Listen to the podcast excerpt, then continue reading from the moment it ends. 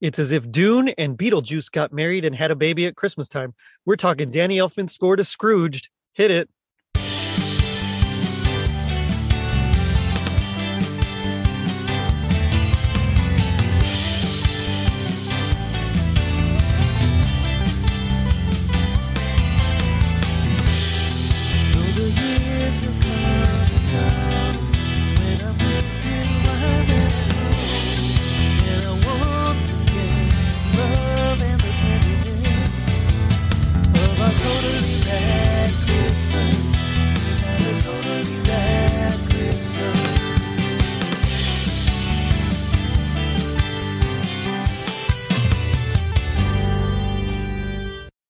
Was 1988.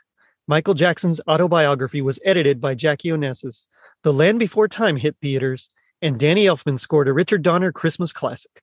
I'm your host, Jerry D, with another episode of Totally Rad Christmas, the podcast that talks all things Christmas in the 80s toys, movies, specials, music, and fads. If it was gnarly during Christmas in the 80s, we got it covered. Now, joining me is a very special guest from the Even the Score podcast. It's Don Ames. Don, how's it going? It's going well. Great to talk with you. Yeah, well, thanks for coming on, man. How you doing? How's your Christmas going so far? So far, so good. Haven't been visited by any spirits. Nobody's hitting me with any toasters recently, so I think that all, all's good so far this holiday season. That's that sounds like a win right there. I'd say so. Yeah, definitely. Um, before we get started, because uh, I, I listen to your show, I loved the video game episode. I, I love the horror movie episode. Um, uh, and you guys have done a few you know video game uh, episodes but like the master classes and things like that. Um which mm-hmm. which one was uh, your favorite again? Remind me. Oh i was definitely the video game episode. okay, that, i was doing I the final I, fantasy series. I, that's what i thought. I just i, I didn't want to presume. For sure the music is still like it's just rad it's it's just dope man um, so it's great stellar. choice there. Yeah. Oh no, it was an easy pick. I mean, when we were talking about the masterclass series, we were thinking just speak to something that really, really kind of connects with you. And Final mm-hmm. Fantasy has been one of those things that's just been so long. So it was an easy selection. Nice. I uh, I'm actually more in line with the Mega Man 2 soundtrack. That oh, one so good. that one is excellent. There's a, a cool uh, breakdown of it on on YouTube. It's like how to how to write in the style of Mega Man 2 and it's really interesting lots of one uh, one minors and flat 7 majors all over the place so you know. It's so good. Yeah that was anthony's pick for for our video game episode. He's a huge mega man 2 soundtrack fan. So yeah i'm sorry he's not here and that i just have to take his place. No that's that's quite all right. Oh man. Um so before we really get into the music like what's your like what do you remember about Scrooge the movie and uh, and Danny Elfman in uh, particular? Um, I would say Scrooge came uh, to me late in life. My wife was a big fan of Scrooge, and I hadn't seen it before we started really kind of going out and getting into the holiday spirit together, like starting to starting to share holidays. So uh, she was a huge fan. I mean, it's got an all star cast. When you've got Bill Murray and Karen Allen, you've got um, Carol Kane doing her thing. I mean, fantastic stuff with um, Princess Bride from her, and now going all the way up to Unbreakable Kimmy Schmidt. I mean, you you can't go wrong with her and Bill Murray in the scene. Agreed. And then for me, I mean, Richard Donner is a, a name from my childhood going back to Goonies. I mean, that man is legend in my right. eyes because the Goonies is one of my favorite childhood movies.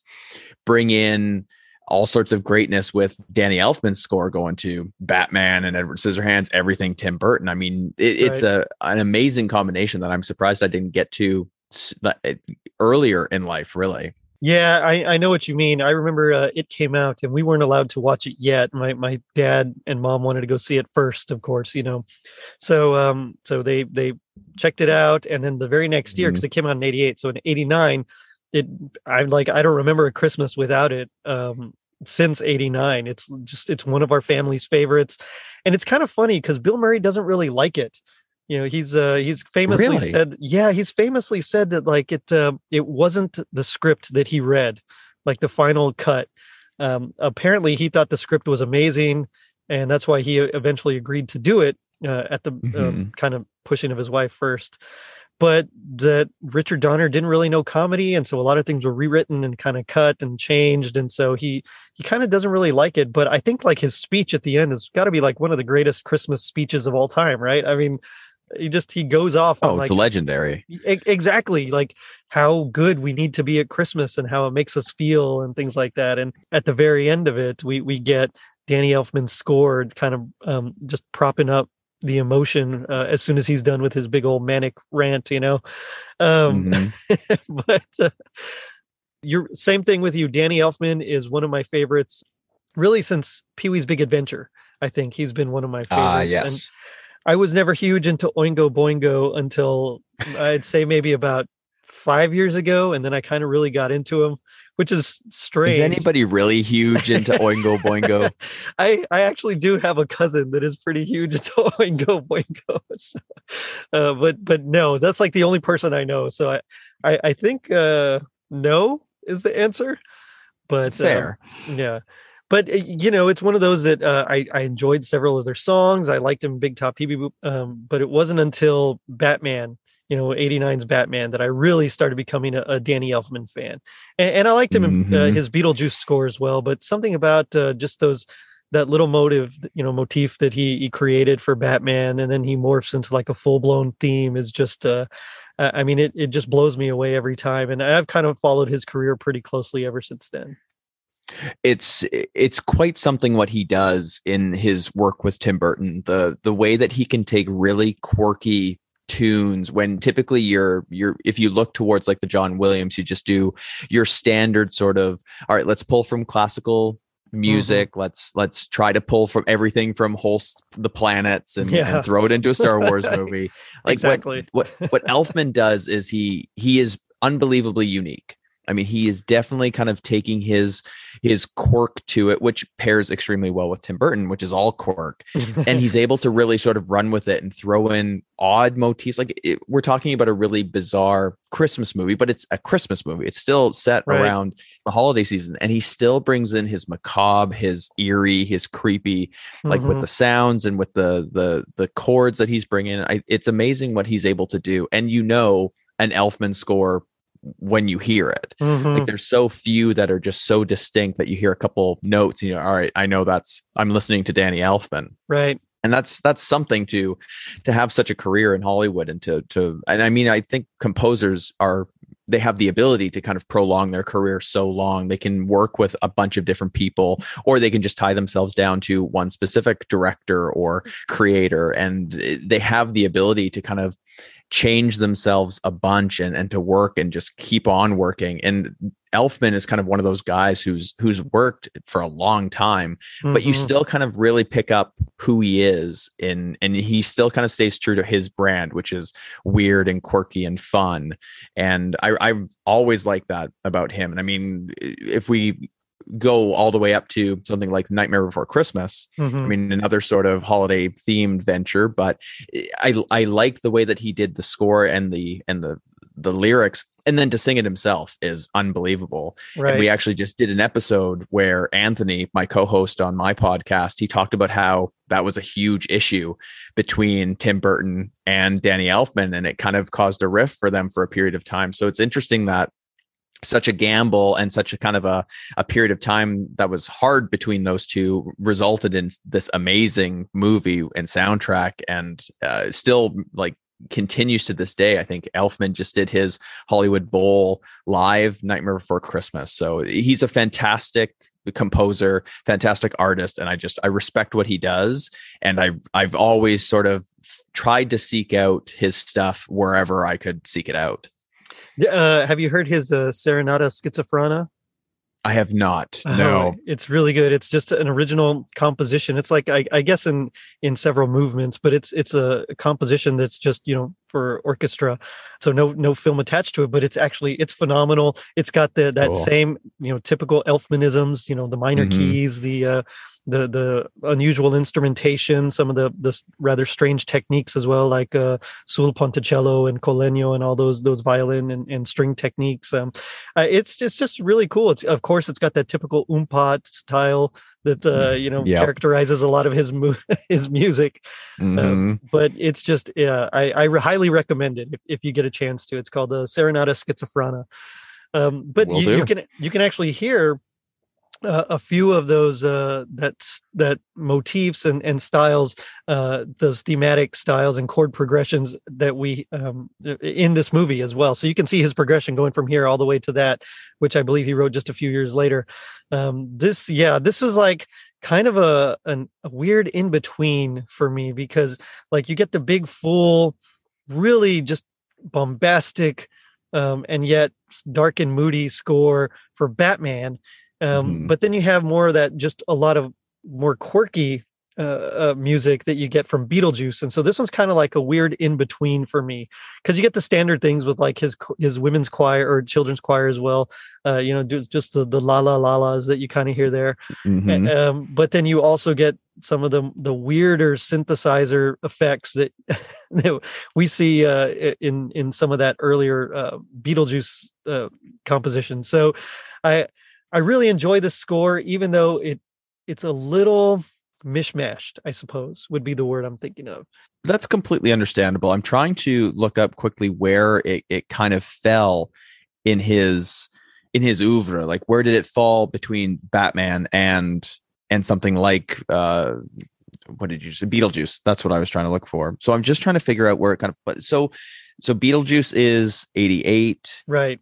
Batman comes out 89 and then and Scrooged is Thanksgiving of 88. So it's like so, right in between. So right in between. So you're kind of seeing a growth with what he's doing. Like definitely there's you can hear Beetlejuice throughout this. There there's yes. definitely that sort of more immediate tie to it. And I think I really like it. I love Beetlejuice. I love that score. Mm-hmm. And it's mm-hmm. interesting to see kind of how it's how it's growing, how he's getting bigger. Like like you said, like there is definitely that that duality between some basic and creepy, but then you get into the bigger sweeping stuff, and he's starting to build and build. And I'm I'm sure it's just confidence growing and growing with his with his the work that he's doing and given the opportunity i mean i think he's he's right. gaining more confidence because he's being given more chances and of course movies are coming out much later than when they're created. So maybe he already knows what he has lined up with batman coming up with burton. Maybe post beetlejuice he's like yeah i'm tim's comes up to him and says yeah i'm working on this. I want you to do the score. So he's probably already thinking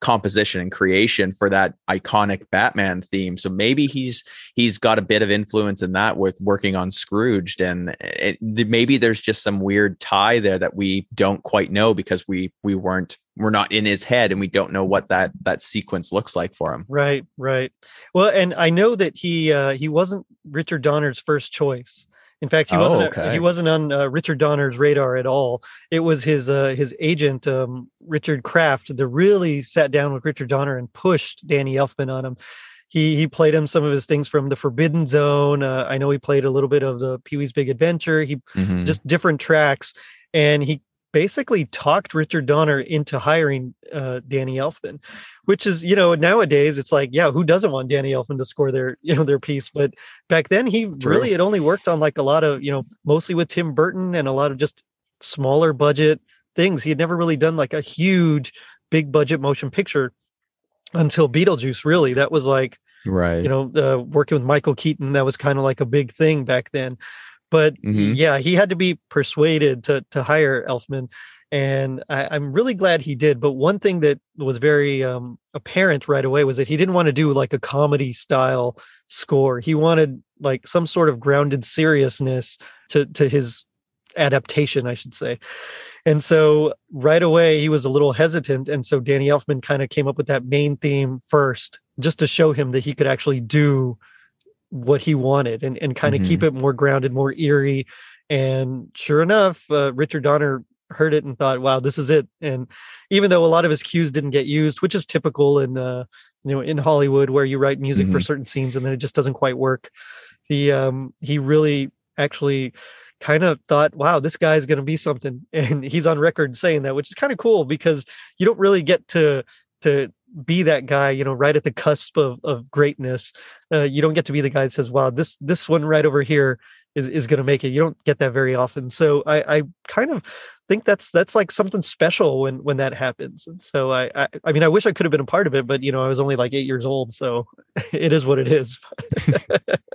well, and and I mean to to get the call from from Donner, who I mean is coming off of just legendary stuff with the omen and superman and mm-hmm. goonies mm-hmm. i mean it it would be great lethal weapon of course as well i mean it's right. it's nice to to be able to prove yourself in the eyes of the establishment basically right. like this is a, an old hat at this so it's nice to have somebody who's who's confident in in my abilities even if i wasn't his first choice i can prove it and i can make it and maybe maybe kind of in what we were talking about with this idea of him building maybe this stemmed from this need to prove himself like he he kind of relied on what he was doing with Beetlejuice to maybe kind of make his mettle, and maybe he wasn't interested in, in bumping up as much as I, I I maybe kind of speculated there. Maybe he did have this idea with Batman in mind already with with his work with Burton, but maybe at this point with this sort of well, we have Richard Donner who's interested, like he's looking for somebody, but he's not quite interested in you unless you can prove yourself, prove your mettle.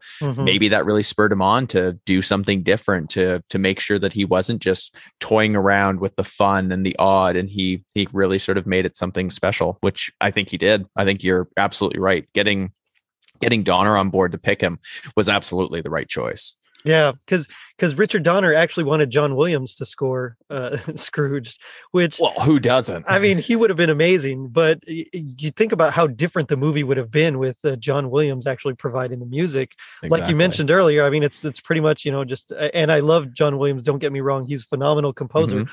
But you know, a lot of it it does kind of sound the same. And, and I can't say, I mean, yes. I can say the same thing with Danny Elfman as well, but you know, they all have their particular styles. But especially up to this point, um, with the exception of Jaws, I mean, a lot of it was like the the big march for the main theme. Mm-hmm. You know, you get the Indiana Jones, you have the Star Wars style, just a lot of that, mm-hmm. like you said, that uh, planets esque composition and uh, there's a little bit, you know, a little bit of Copland in there as well, and and just that kind of um, uh, Americ, what was it, uh, neoclassical Americana, I suppose. Mm-hmm. But uh, you know, I, I I can't imagine Scrooged with its really dark atmosphere. I, I have a hard time putting John Williams and, his music in line with that. Not that he couldn't do it because he's done it many times before, but for some reason with this particular film, and maybe it's because it's Bill Murray, because it's so quirky, I don't know if that would have been as good a fit. Oh no, it absolutely. I, I think you're right. I, it mm-hmm. absolutely wouldn't be the right fit. I mean, if you think about the look and feel of Scrooge, it fits more with a Beetlejuice than it does with a Raiders or right. uh, a, a, Star Wars. And I know there's a, a connection with Donner and, and, Radar Raiders in some way. So I, I get the want to kind of adhere to your buddies and and right. stick to to what you know. But I mean, it just it, it Scrooge Scrooged feels different. There is mm-hmm. definitely this more oddball feel to it. I mean, you've got some really cool, interesting characters who are doing quirky things that are very sort of Keaton esque. I'm thinking about the the taxi driver there is doing some, some, crazy stuff. I mean, it it feels very sort of Beetlejuice inspired, and and I think for a movie that is trying to be so different and be so out there in the stereotypical sort of holiday Christmas theme, you need something else that stands out. It, and it just doesn't work if you're trying to be different, but you still have this really sort of classical based score mm-hmm. from an industry standard that is that is John Williams. You know, we have like a mishmash, like I talked about. We have that weird, it's almost like klezmer style music for uh Elliot Loudermilk, you know, Bob Goldthwait's mm-hmm. character there, with a lot mm-hmm. of just mm-hmm. a clarinet bends that kind of thing you know dee, dee, yep. dee, and uh so so that's really cool but then you also have almost like a quasi jazz influenced uh, score uh, area when we get to the um, to the flashbacks to the 60s you know with with the right. the, the ghost of christmas past especially when we come to frisbee the dog which uh, by the way elfman wrote that theme as well which, which i love but uh, it's just it's one of those where we we have just so different styles and then we get to I was going to say Marion, Karen Allen's theme. Excuse me. Uh, we get to we get to her theme. Nice. And and it's the same thing. It's like just it's completely different. It's like little synth uh, mm-hmm. celesta and synth piano playing this just nice, uh, just chordal melody and boom, boom. soft. Mm-hmm. Really sort of speaks to yep her character the relationships just something completely out there it yeah he he he's splitting kind of all sorts of uprights left right and center he's doing yeah. completely different things and i i really do like that idea I, as we were just talking about like this is the need to prove himself and this is the need for him to kind of break out from right. from his norm which is doing oddball small time stuff getting his chance with beetlejuice but still kind of it, Beetlejuice is very one note. It's it's really weird. This you have to blend all those different. You, we need a we need a, a score for romantic uh, intrigue. We need mm-hmm. a, a, piece for quirkiness with the Ghost of Christmas Past. We have Bobcat Goldthwait doing crazy stuff. Do something with that. like really connect yourself to all these different elements, and we want to see how much you can do. Like this is bigger than something right. you've worked on before. Do it for us. Right. And uh, by the way, quick shout out to uh, David Johansen from the New York Dolls of uh, mm-hmm. as the, the, cab driver. So good. Also known so as uh, Buster Poindexter. He had a, a little uh, career there under Buster Poindexter. But oh, uh, right.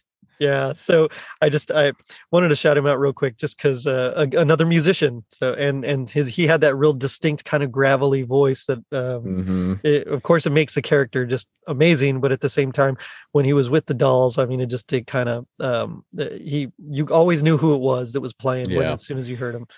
Um, but let's dive into the music. So we've talked a little bit in general.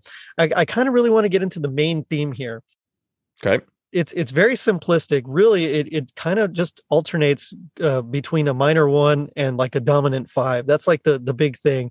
Um, what i find really interesting is that he emphasizes the, uh, the i guess would be the seventh scale degree in a, a harmonic minor in the harmonic minor scale but it would be the third of that dominant five chord. And so he he uses that a lot more sometimes not even playing the root. And so it gives it almost like a a diminished uh, like a fully diminished seventh vibe to it and so because of that uh, it's just it's uh, there's a lot of tension in that in that main theme so we have uh the it starts off with the the choir the children's choir um mm-hmm. and women's choir together and and they have that theme that i mentioned earlier that la la la la la la la la la la la la la la la la and which again we hear in a lot of other elfman scores but that kind of sets the tone and it really just kind of hovers um, what um Arvo Pärt would call like a tintinnabulation kind of thing.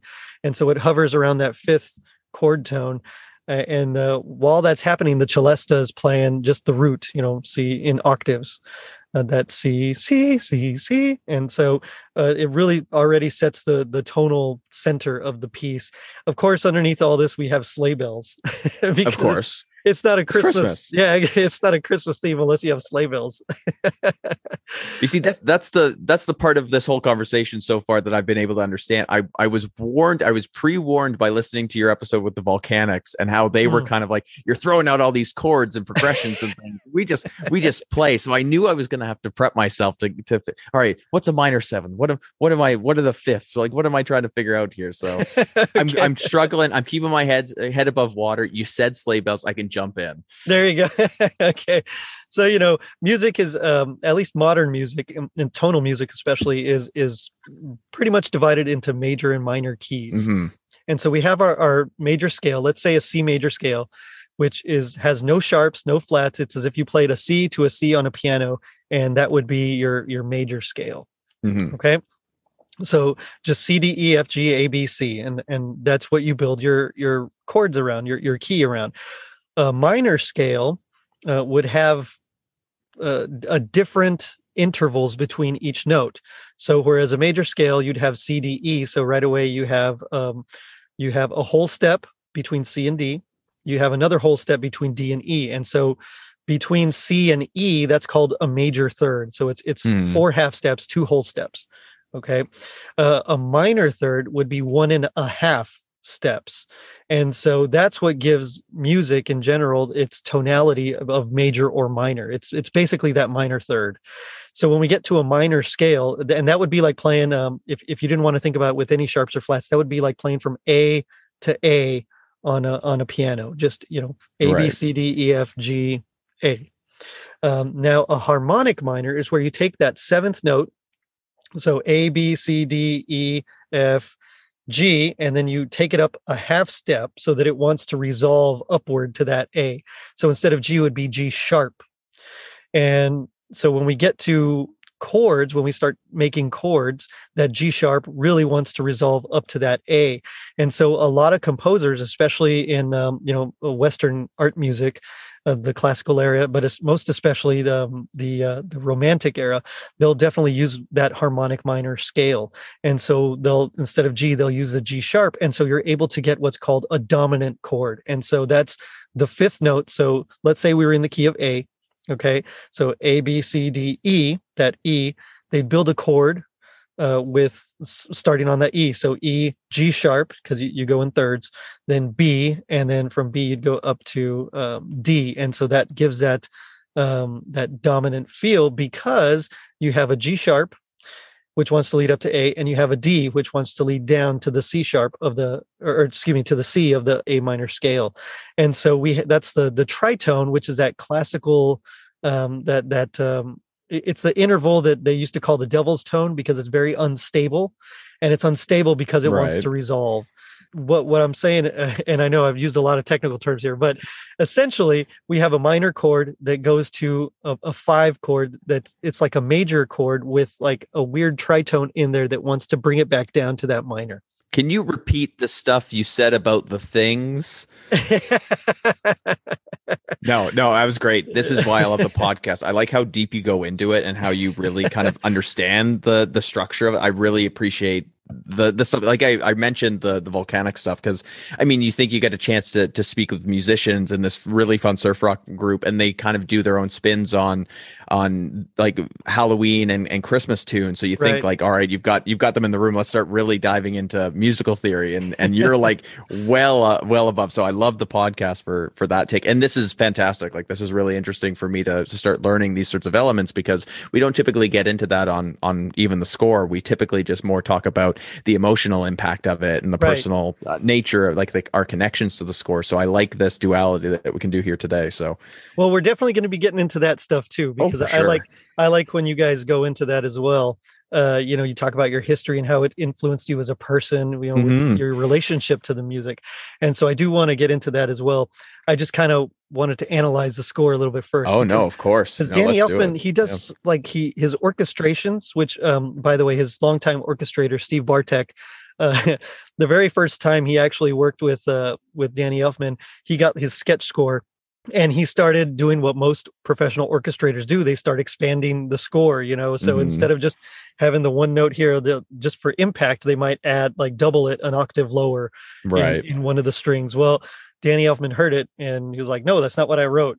And so steve bartek uh, learned that uh, he whenever he gets a sketch score he wants it exactly like that in those registers don't double anything unless you're just adding like a little. stick little with it exactly uh, which is smart, I think. Uh, is but you know, it, you you do what you got to do, I, I, suppose, to stay ahead in the game. But yeah, eh, so it's a living. exactly, yeah.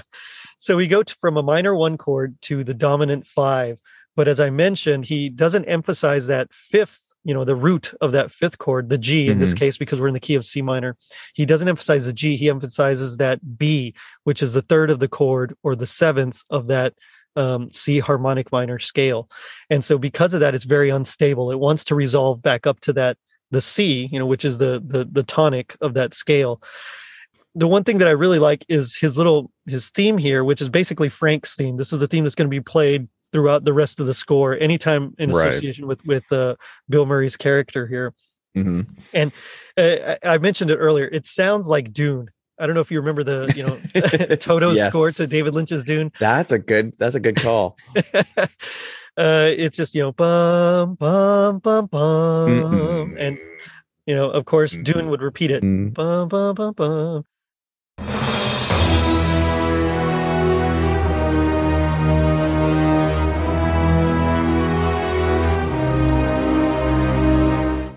And then they'd mm-hmm. go on to mm-hmm. their, their next thing. But he, uh, Danny Elfman does something a little bit different. So he does bum, bum, bum, bum, bum, bum, bum, bum.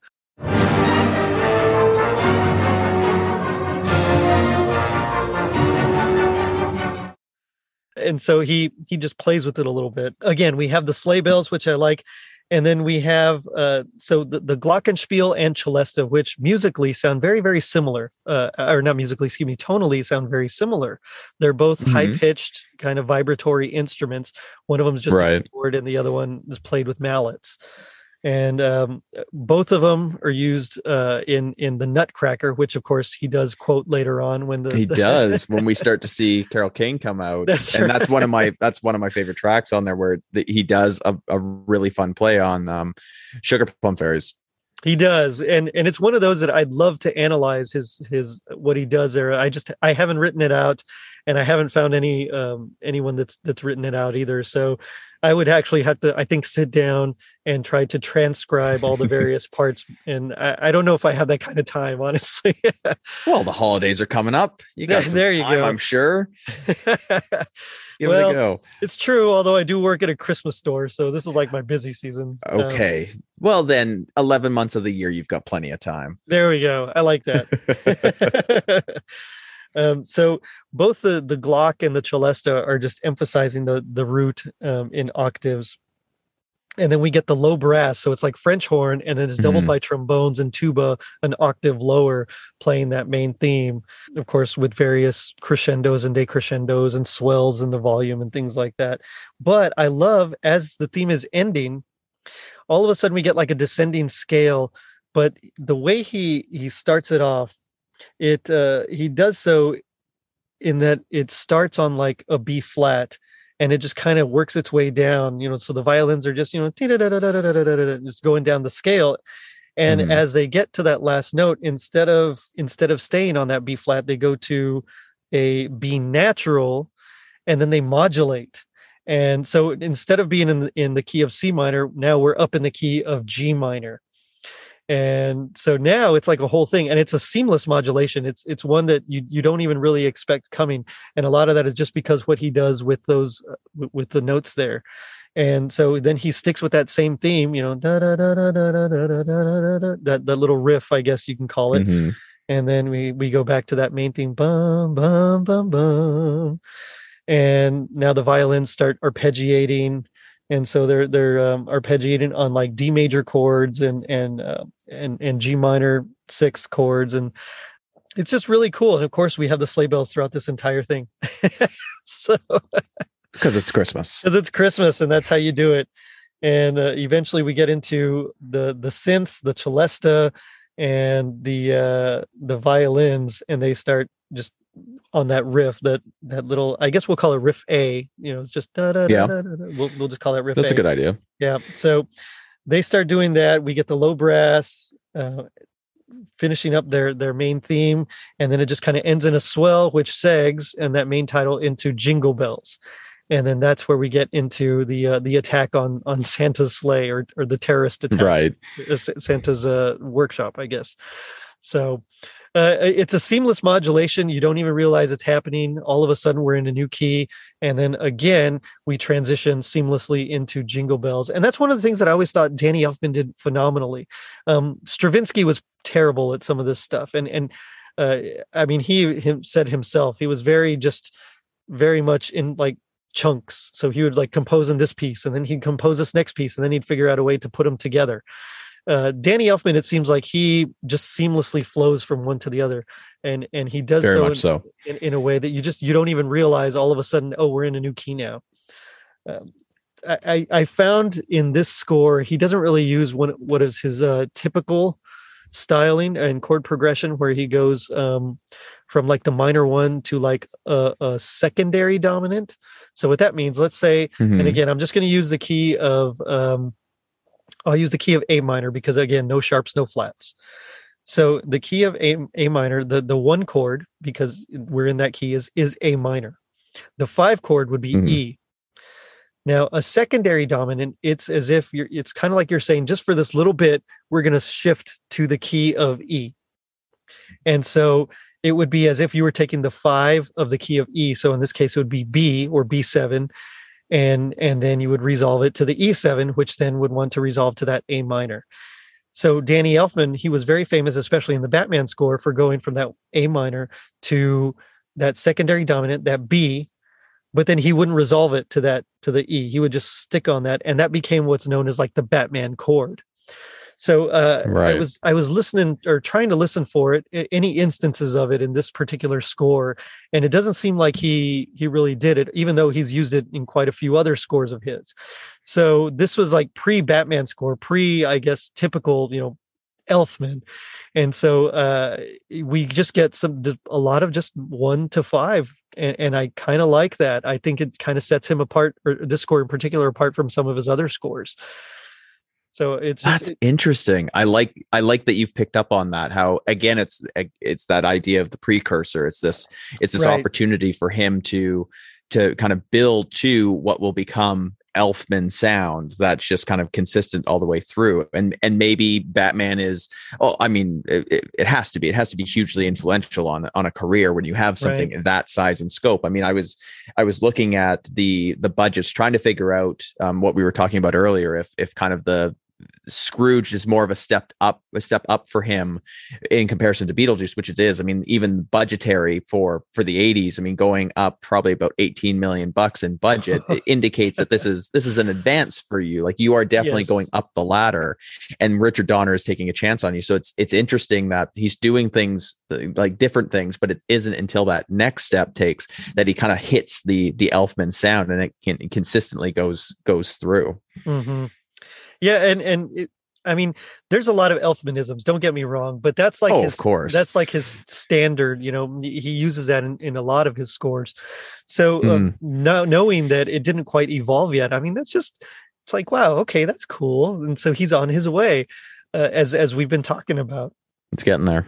One of the tracks that I, I particularly was fond of was when we get to Lew Lew Hayward's visit. So this is a you know, I, I guess he would be the Bob, uh, no, excuse me, the uh, the Marley, Marley's ghost of of this movie here, and of course, Marley's ghost, uh, you know, that whole scene is is spooky and it, it, it's unsettling. And so one of one of the things that I noticed was that he had the violins playing in um, in a lot of unusual ways.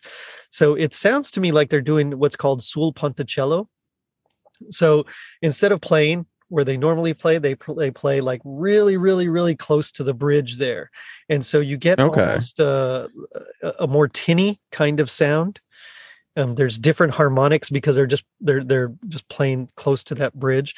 Um, so he has some doing that. He also has some just holding harmonics out. And so um, again it's like just different textures different sounds that you would normally or than you would normally get. And because of that it adds to the eeriness because we're not used to hearing that particular sound coming from these instruments so uh, right. uh, in their high registers, just playing those harmonics very, very, you know, just way up in in the upper stratosphere of notes, uh, as well as playing really close to the bridge. It just it adds to the spookiness. And Lew Hayward, when he comes to visit, you know, it it's supposed to be just jarring and unsettling. And so I, I like that he sets the mood in that way. And and of course, uh, uh you know, composers have done that for years, but uh, this is one of those that I, I, didn't expect Danny Elfman to do. Now, I haven't gone and really studied any of his earlier stuff, but this is the one that I noticed, and and I don't know if it's just because I love the movie more than than I love some other ones or what, but right. I, I it really stood out to me, especially.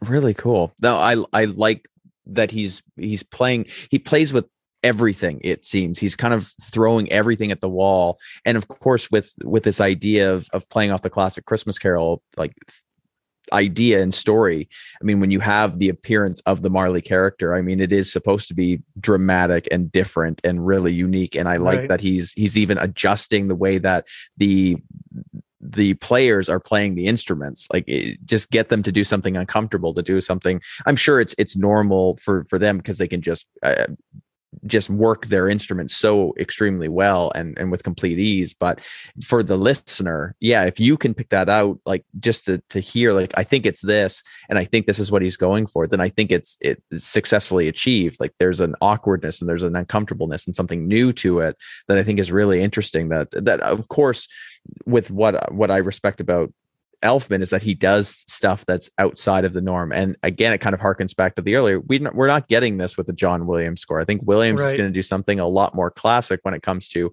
all right, the the figure has appeared that is going to set like set Bill Murray on this pathway. Let's do something that really is kind of classic to this idea of this mysterious figure and and now the hero's journey begins or right. the the redemption journey begins at this point. I think he would just go back to the well of well i've i have this from my 30 years of composing experience and elfman like he has to develop it he has to make it new and he has to make it his own because he's probably bored of just the same old same old. So that's interesting that you've picked up on that.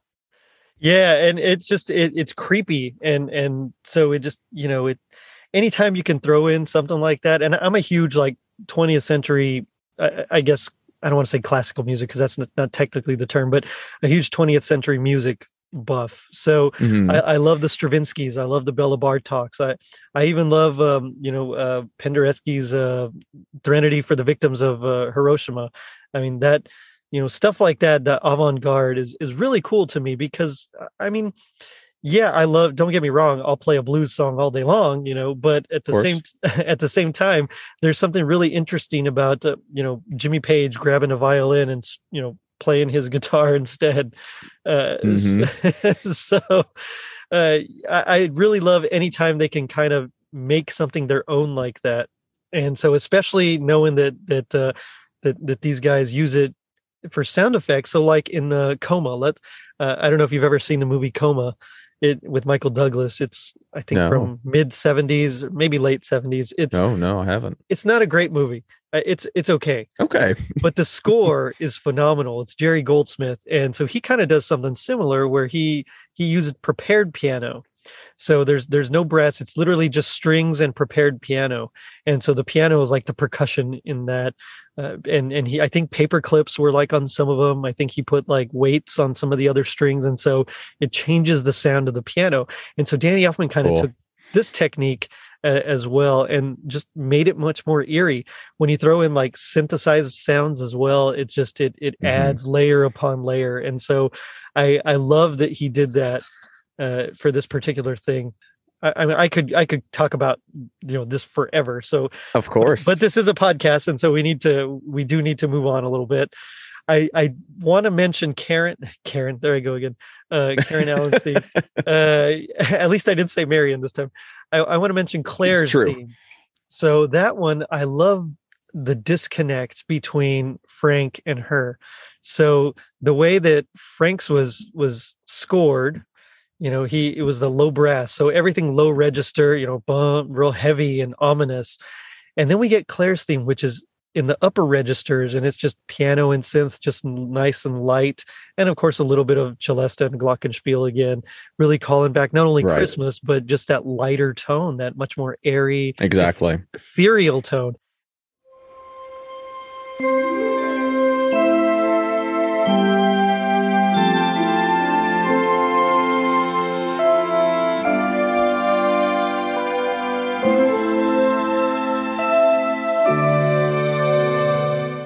and that's kind of really what yep. she is in this she's like like his angel basically oh yeah he's she's the redeemer i mean in the mm-hmm. classic sort of story of a christmas carol it is hinged around like when he goes into ghost of christmas past he sees this past love and this loss and it's this idea of that's kind of the the beginning of it. Yes, the the Tiny Tim classic sort of I, I don't want this kid to die thing comes comes in at a later point, but the right. the real sort of starting point for this for Scrooge to start sort of adhering to it is this idea of his past love and this great sort of love that he has lost. And I mean, you can't get any better than Karen Allen in the the late 80s being that that angelic figure that that love interest like the the point of interest for a bill murray character so i think elfman really hits it right with the tone he mm-hmm. completely scraps what like the like you were talking about the lower registers and the the booming brass and and kind of goes for something completely outside of what we're hearing mm-hmm. throughout the mm-hmm. rest of this film and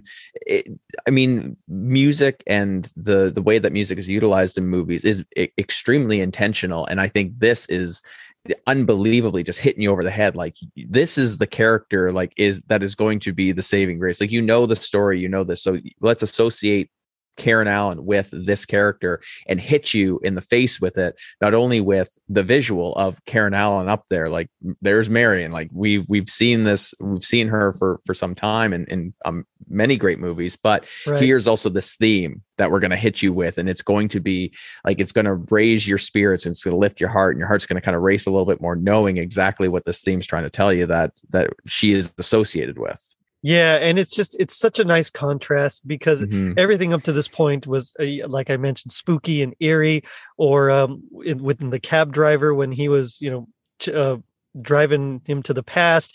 We get a lot of that that kind of, as I mentioned, that oompah kind of sound where you have the low Mhm.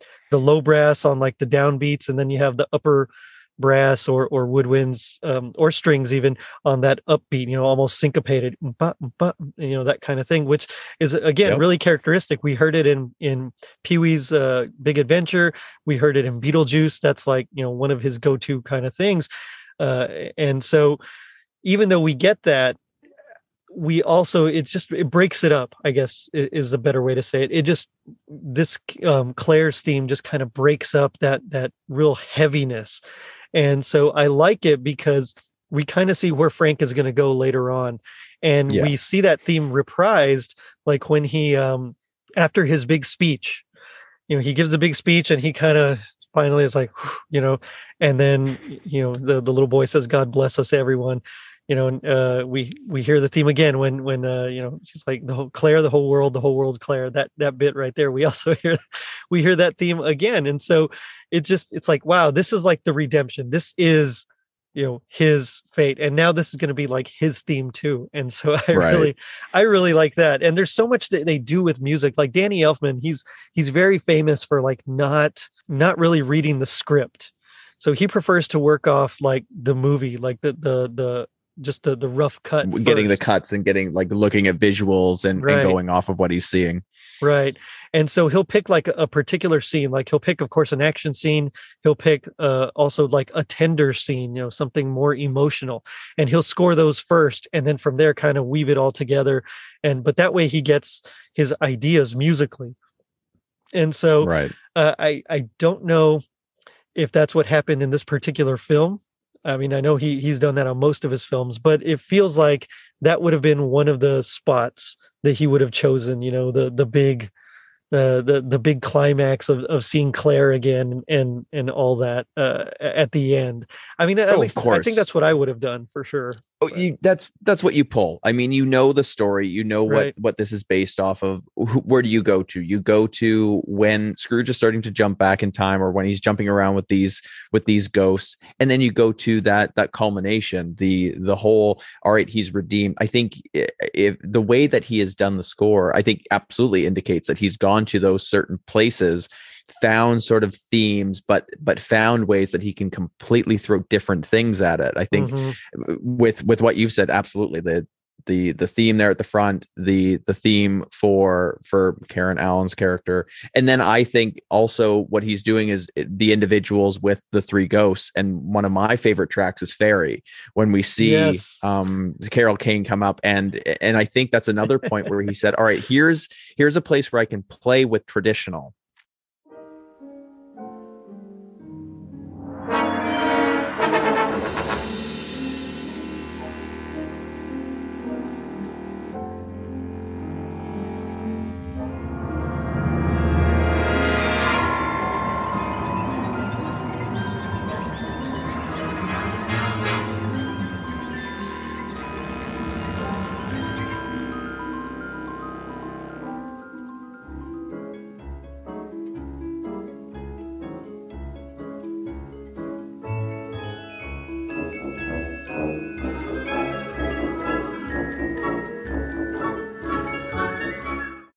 I'm going to take the the Nutcracker Suite and I'm going to twist it because because the way that that Kane is playing it is unbelievably twisted. She's not just this ballerina dancing around and I'm going to No. take you and see how things are now. Like I'm going to smack you in the face. And sometimes I think she even says like sometimes to move forward or to wake up or something, you got to get you got to take like a punch to the face. And Yes, she's she hitting him that, with yeah. toasters as I mentioned early on, and she's she's kicking him in the nuts. Like I think. I- I, love that he could kind of take the visuals of that and really play off it. He can watch Kane and Murray interact and have a lot of fun with it with this really classic like um ballet and really sort of tweak on it. So I think eh, what you've said with with um the the main theme there with the low brass with with the the light theme of the angel like the the redeeming factor i think that ties in extremely well with what he was doing with the um the spirits as well. Yeah i completely agree with you. Sorry just laughing about you know hitting him with the toaster. Uh, that's always oh, been one of my so favorite good. bits. Yeah. It's so good. Just it just appears out of nowhere and she's like pulls it underneath like a, a a chair or something. It's like a toaster and wham, just uppercuts him with it. so good. Yeah, it's definitely one of my favorite bits of the whole film, uh, especially when I was a kid. Uh, you know, you just every time you know she do I know something you don't know. You know, the, I mean the whole yeah everything about it. I loved Carol Kane. She's my favorite ghost. I think she's my favorite version of a ghost of Christmas present like ever just oh absolutely completely bonkers oh she's the wall, she's but... the the scene stealer in that movie she absolutely yeah. shines out and i mean it it makes complete sense because that's just the type of actress she is wherever she appears whether it is in something like princess bride unbreakable mm-hmm. kimmy schmidt wherever she shows up she is just chewing the scenery and going for the gusto she has no qualms about making herself look absolutely ridiculous mm-hmm. and i mm-hmm. mean here she is in a tutu and tights dancing around bill murray and like up on point and and and laughing and giggling, and then wham, kicks him in the nuts. and like here you have Bill Murray, like 80s, like classic box office draw, and you yeah. get to just play complete opposite to him and steal the show from him. Unbelievable. Yeah, agreed. I, I can't say it better myself. Uh, so I'll just talk about instead instrumentation he uses for the Ghost of Christmas Future. Ooh, nice. Which uh, so again, we we see him play with instrumentation that's that's not typical in a in a, a standard orchestra. So mm-hmm. harpsichord.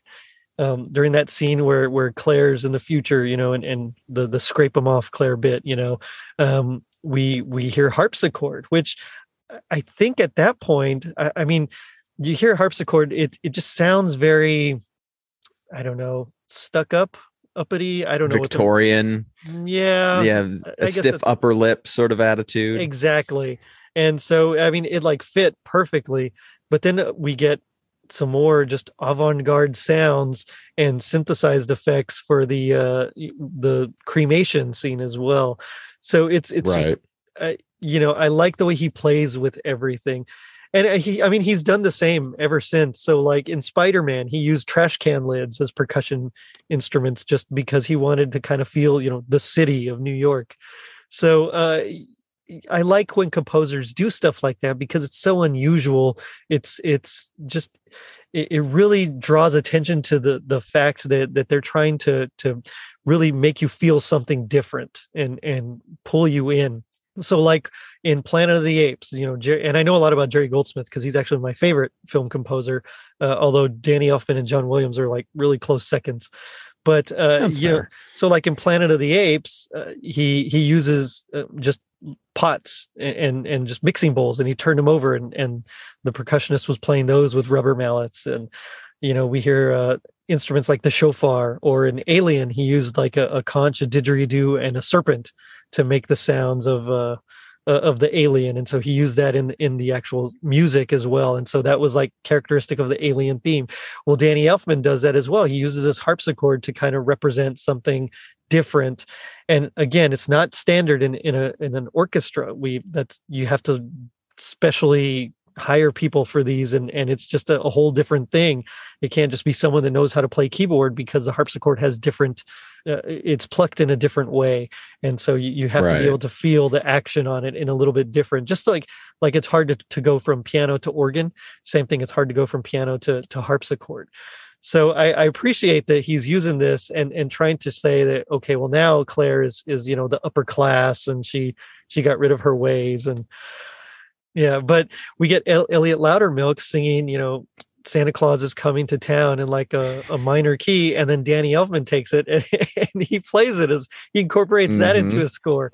Uh, so that's one thing that again I love is that he's not afraid to to quote other compositions. So like in Batman with Beautiful Dreamer, or here he, yeah. he, does the the Hallelujah chorus, you know, from the Messiah, mm-hmm. uh, and, and, as we mentioned, Tchaikovsky and and in uh, the Nutcracker as well. So he he throws all these in, but he just twists them just enough to make it his own, you know. Oh, absolutely. I, I to kind of go back to what you were saying earlier with with composers doing different things on different instruments and things that aren't even instruments. One of my favorite composers um, over the last probably 20 years has been Michael Giacchino. So oh, yeah. I'm I go back to Lost and he's playing like pieces of airplane to get that sort of creepy nice. sound and and again it, it's also going back to kind of what you talked about with with um, guitarists playing their guitars with bows as opposed to with picks or their fingers. Like it, mm-hmm. it's interesting how you can get creatives to to just look at something that is called an instrument and it's played in one certain way and they can figure out three or four different additional ways that you can play it and mm-hmm. i like mm-hmm. the way that elfman does that and not only like with the instruments and introducing like you said with harpsichord coming in and how you have to bring in somebody new so that's got to cost money but it's still this vision that he has for this certain section of the movie right. like it needs to be different it needs to be played different and let's play some different things differently and let's play things that we've known forever completely differently as well. So yeah i've liked the the complete adjustment there and and making sure that he's taking familiar and like you said twisting it and really sort of getting people to to shift the, the way that they think about things because of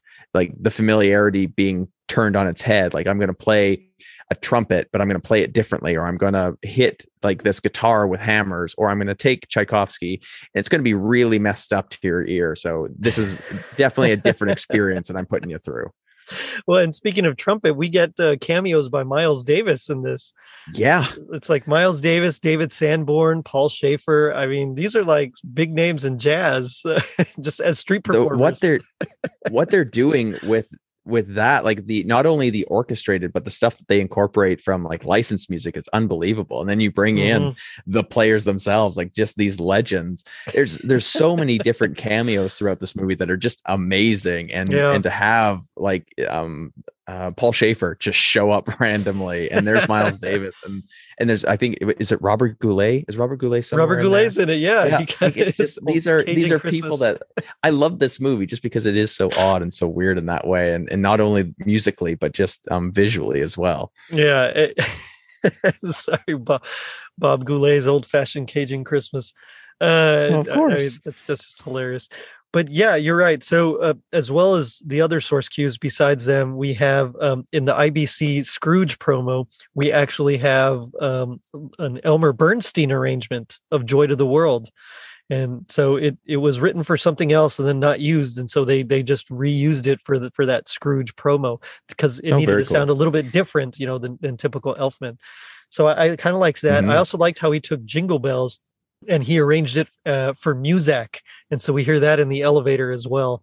Uh, mm. Just just mm-hmm. some phenomenal things that he does, and of course, as we mentioned, we get uh, the string quartet when they're in that uh, that restaurant playing uh, some Mozart, uh, one of Mozart's string quartets.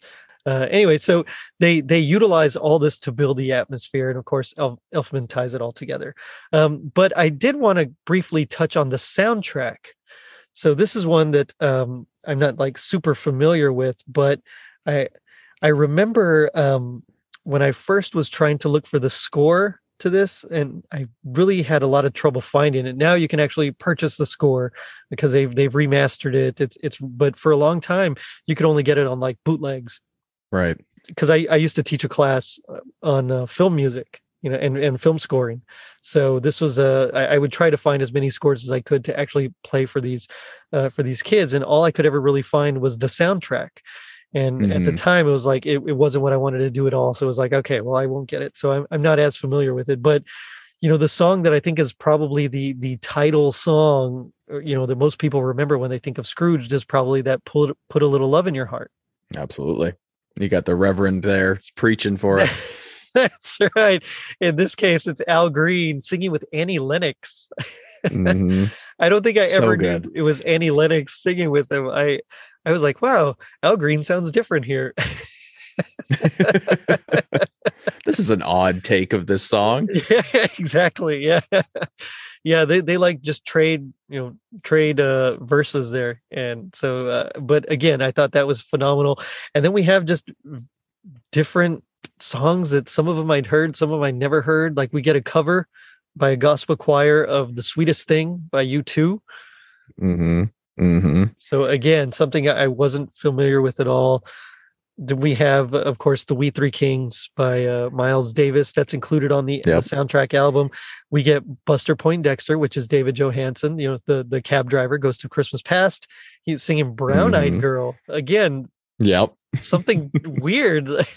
I don't even remember them playing that in the movie. I think it's just uh, one of those. Hey, you want to write a song for the album? Yeah, okay we could we could potentially throw it in somewhere. Let's let's throw some more money at you. Keep you involved in the process. Maybe we'll use it, but it'll fill out our soundtrack for sure. That's right. And then uh, the soundtrack closes with uh, Natalie Cole's rendition of a Christmas song by Mel Torme that uh, you know her father famously covered. Of course. It's just it's kind of an all over the place album, but it I don't know, it works. And I think because a lot of it is is just so quintessentially 80s in its arrangements and yes. instrumentation. Like there's again lots of synths. Uh the the drums have like just ridiculous amounts of reverb on the snare, you know, you kind of they hit the snare and you get that that kind of sound, you know. Yep, it's that classic electric drum sound. That's that's right, exactly. Uh, so but, 80s. But I think it works, you know, just because of that. It, that kind of is like the it, glue it that does. ties it all together. Yeah it, it fits in with everything else that we've been talking about. There's this idea of being a bit odd and a bit quirky with the music, right. and you have these sort of classic staples that, like you said, are very 85. Like let's throw them into the 80s and let's let's pull in these artists who are going to do some some th- synth stuff with it, or we're going to take 80s stuff and we're going to kind of cover it classically with the choir right. doing "Sweetest Thing." Like there's definitely some some tweaks and some versions and some things kind of going on that are continuing to subvert the the viewer's ears as they go right. through the experience not only with the score being as quirky and odd as it is but let's pair it up with some licensed music that you think is going to be pretty normal but nope we're going to turn it on its head again the only thing i'm surprised about on the soundtrack album is that there's no oingo boingo song on it again to the oingo boingo. I mean, sorry, it, it's just one of those things. Like there's only so much oingo and only so much boingo that we can take. That's true. Might have been a bit too weird for this. Maybe that just would have pushed it a little bit. This is the perfect that, balance. Maybe just right. adding that extra song would have just kind of tipped the scales, maybe more in one favor than the other it, it feels like this is the the perfect movie though for Dead Man's Party to like you know just just plop that right on the album that and you're you're done you know? That's fair. Just add some, I can I can some sleigh bells I can appreciate that. Sure. oh there you go. You see maybe that was what it was needed. Everything needs sleigh bells as like a, somewhere in a subtle track and then you play it backwards and we kind of understand it a little bit more. That's right. 80s that's exactly right. Yeah um, just wrap it up perfect 80s let's let's just end the decade now. Exactly. And and uh and that's a perfect seg to you know it it i, I have to ask what would you say would be your hap hap happiest memory or moment with uh scrooged and danny elfman's score? It is absolutely by far listening to the twisted version of the nutcracker come up as literally Carol Kane is cracking nuts with Bill Murray. It is so delightful it was it, i mean the movie had built up so well to that point and that was yeah. just it is so scene stealing and so wonderful. And again it's that twist of i'm so classically trained in listening to to these songs in, in a certain way. Like i know the nutcracker. I, I mean right. everybody knows the nutcracker. Play a game of tetris you know the nutcracker but, yeah exactly yeah. but here it is again with this with this this composer that I've been listening to for decades at this point, and I'm going back to one of his earlier stuff and seeing kind of the origins of him taking and twisting and turning. And I really, I think that's absolutely by far the best. It's not only the best scene in the movie, but I think it's the best sort of take on on a classic song that is twisted and kind of alphafied into into this movie. And you know what? That actually is is mine as well. I I mean, I do have memories of of just my mom throwing out like a blanket on the floor and us just kind mm-hmm. of laying out and, and watching the film, you know, on Christmas. But I think as far as like the best moment of the movie, I mean, it really is. That's like the the pinnacle of the um of his adaptation style, you know, his ability to incorporate various themes that even if someone else wrote it, I mean, we see it in like Justice League, which as terrible as that Frankenstein of a movie was, you know, I, he incorporated John Williams' theme into it. He incorporated um, Hans Zimmer's Wonder Woman theme, theme along with his own theme to Batman, and kind of weaved it all together into you know a score for this you know ridiculous movie. Mm-hmm. um and and i really wanted to like it but i mean whatever that's a whole nother topic we, we won't get into but uh you know it's it's like you see that and and you see him or i guess you hear him i should say just play this this this classic in such a way that it makes you wonder do i do i actually really know this? Maybe i don't know it as well as i think. Is this is this a part of it? You know mm-hmm. is this mm-hmm. a different section that we never hear? But no it's just him playing with it to subvert your expectations so that you actually get you know some sort of mystery and and just wait you know that just turn it on its head in such a way that you know just makes you just uneasy. And so i like that. Oh yeah. Yeah Oh yeah, no, it's it's great. It, it's nice to be kind of taken on a little bit of a journey from the familiar every once in a while, which again kind of harkens back to our our idea that Williams could not have done this in the same way that Elfman did. Right, exactly. So I, you know, I I appreciate everything that he's done for this uh for this movie really because it it really has something special that don't think anybody i'm not eh, eh, you know what? and i love jerry goldsmith i don't even think he would have done as great a job as as danny elfman did just mm-hmm. you know, mm-hmm. uh, marrying those two elements together um but sure. you know we do come now to my favorite part of the show which is a little segment i like to call gag me with the spoon so this is where we do our our best impression of our least favorite part of the score just kind of set up what it is you're going to do for us here and we'll we'll see where we go from there I will freely admit that I think the the part I have the hardest time with is is the children's choir, just because it, yeah. I think it, it it completely gets out there, and so for me it is the la la la la la la la la la la la la la la la like it's just all over the place. Like just just all right, play it once, it's fine, it's good at the beginning. All right, get me into some more twists and turns later on here. That's that's so funny because that's actually one of mine as well. that's that's See? what I was what We're I was going to use. It it's it works perfectly in the beginning where it kind of like sets it mm-hmm. up as an ostinato and but the part that I don't like is when they're at the restaurant and he keeps mm. seeing the the mm. different visions you know the the eyeball in the glass with you know the guy on fire all that and every time he have it he's having one of these visions we get we get the choir that's just coming in la la la la la la la la just and it's like just a yeah. little tiny bit and you're just like well no no stop just don't do that like come on man mm-hmm. so that was that is mine as well. I'm with you. Yeah, completely. All right, agree. there we are. We're I'm I'm glad I'm not alone in this. I thought I might be just because it is so iconic, and it is when you right. think about that movie, I, because it is up top. A right. lot of people just have that, that sort of surface level uh, understanding of the score, and so they think, well, the first thing that I hear that is what I'm going to adhere to this movie. Right. It's like the Star Wars theme is kind of what people think when it comes to Star Wars. When there's right. so many other tracks and and hits within that that entire franchise, not only just a single movie. I think mm-hmm. Scrooge is associated classically with that that children's choir, and I think yeah. there's so much else within there as we've talked about for the last hour that I think is really a lot more in depth. So that's why that that section has always been sort of the weakest for me. Yeah, and and I think for me it's just. It, it's not quite Stravinsky because Stravinsky, you know, like I, I mentioned earlier, he he never really finishes his melodies, mm-hmm. but uh, he does it in a way that you you don't notice he doesn't finish his melodies whereas this right. it seems like it's just truncated you know just la la la la la la la la and then like yeah. it just stops so abruptly that it's again it, it just it, it doesn't feel right so i i completely agree i think he could have done something a little bit better there but at the same time you know it, sure. It's classic now so okay. It still uh, works. I mean it, right. it, it yeah. is what it is it, it, was very appropriate. I think it works for for the idea of a holiday movie. It works right. for the 80s it works for for the score to be up front maybe right. like it, it just like you said leave it there. The rest yeah. of it there's so much else that you could do with it. Exactly yeah. Uh, so you know I, I do have to ask though gi joe taught us that knowing is half the battle. What do you think the other half is? Oh the other half is absolutely do not mess with carol kane if GI Joe is going to tell us anything that is going to preserve us more than like fire safety and don't talk to strangers and, and be mindful of your Halloween candy, it is absolutely do not mess with Carol Kane yeah. dressed up like a ballerina holding a toaster. that's, that's that's definitely great advice. Yeah, yeah. So everybody follow that advice because that's so good. Please um, do. I, that's better than mine. I just thought if uh, knowing is half the battle, the other half is just modulating seamlessly. Ah, there you go. you tied it. You tied it back. I, I, I, was going more for the violence, not so much the the Elfman score.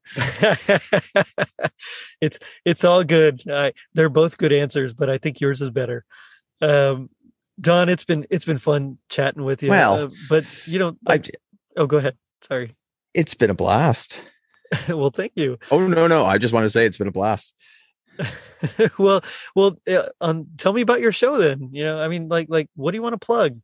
Sure. Um, so myself and my buddies Anthony and Jason, we host a podcast called Even the Score, and we talk about soundtracks and scores from movies, TV shows, and video games. And we kind of have been doing some really fun stuff with genre study for our second season. We actually just hit our one year anniversary, and we literally just recorded a- an episode earlier today about kind of out with the old, and with the new. Let's take a look at 2021. Let's take a look at 2022, and then jump back into our genre studies where we had kind of come out with looking looking at things like spy thrillers and horror mm-hmm. and we've we've just been doing a lot of really fun stuff there and and we definitely go more into the personal and the, the life stories and kind of our experiences rather than the the the more sort of technical side of, of music which none of us understand the way that you do um, but we have a really good time with it we we like chatting we we have we we think that we have pretty good production quality but uh but yeah we just mm-hmm. enjoy getting together as we we kind of talk today all of us have different experiences and perspectives perspectives and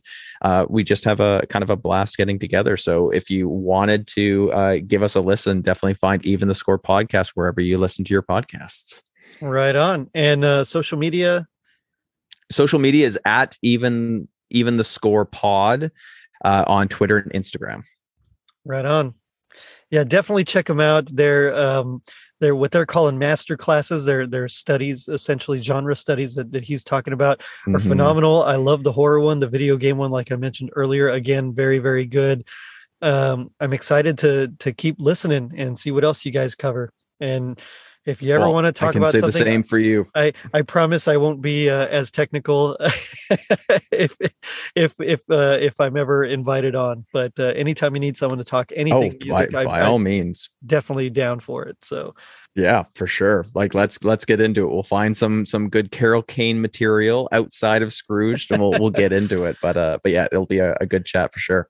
Right on. Yeah, for sure. I'm I'm down for it uh, or I'm there for it, I guess, as the kids say. I don't know what they say. I'm whatever. Who knows what the kids are saying these I'm days? From the 80s. We're talking about an 80s movie and loving it. That's right. and on that note, let me just say one more time, thank you so much. I had a lot of fun. And I'll end it by saying, think of your fellow man, lend him a helping hand, put a little love in your heart and check us out on our social media pages Facebook and Instagram at Totally Rad Christmas and Twitter at Rad Christmas. And if you're feeling like Danny Elfman composing the score to a Dickens classic, leave us a review on iTunes. Not only does it help us reach more people, but you also get a free sticker. Now, don't forget to check out our merch shop on teepublic.com and our brand new website, courtesy of Tis a Podcast Elf Tom Crow. Later, dudes.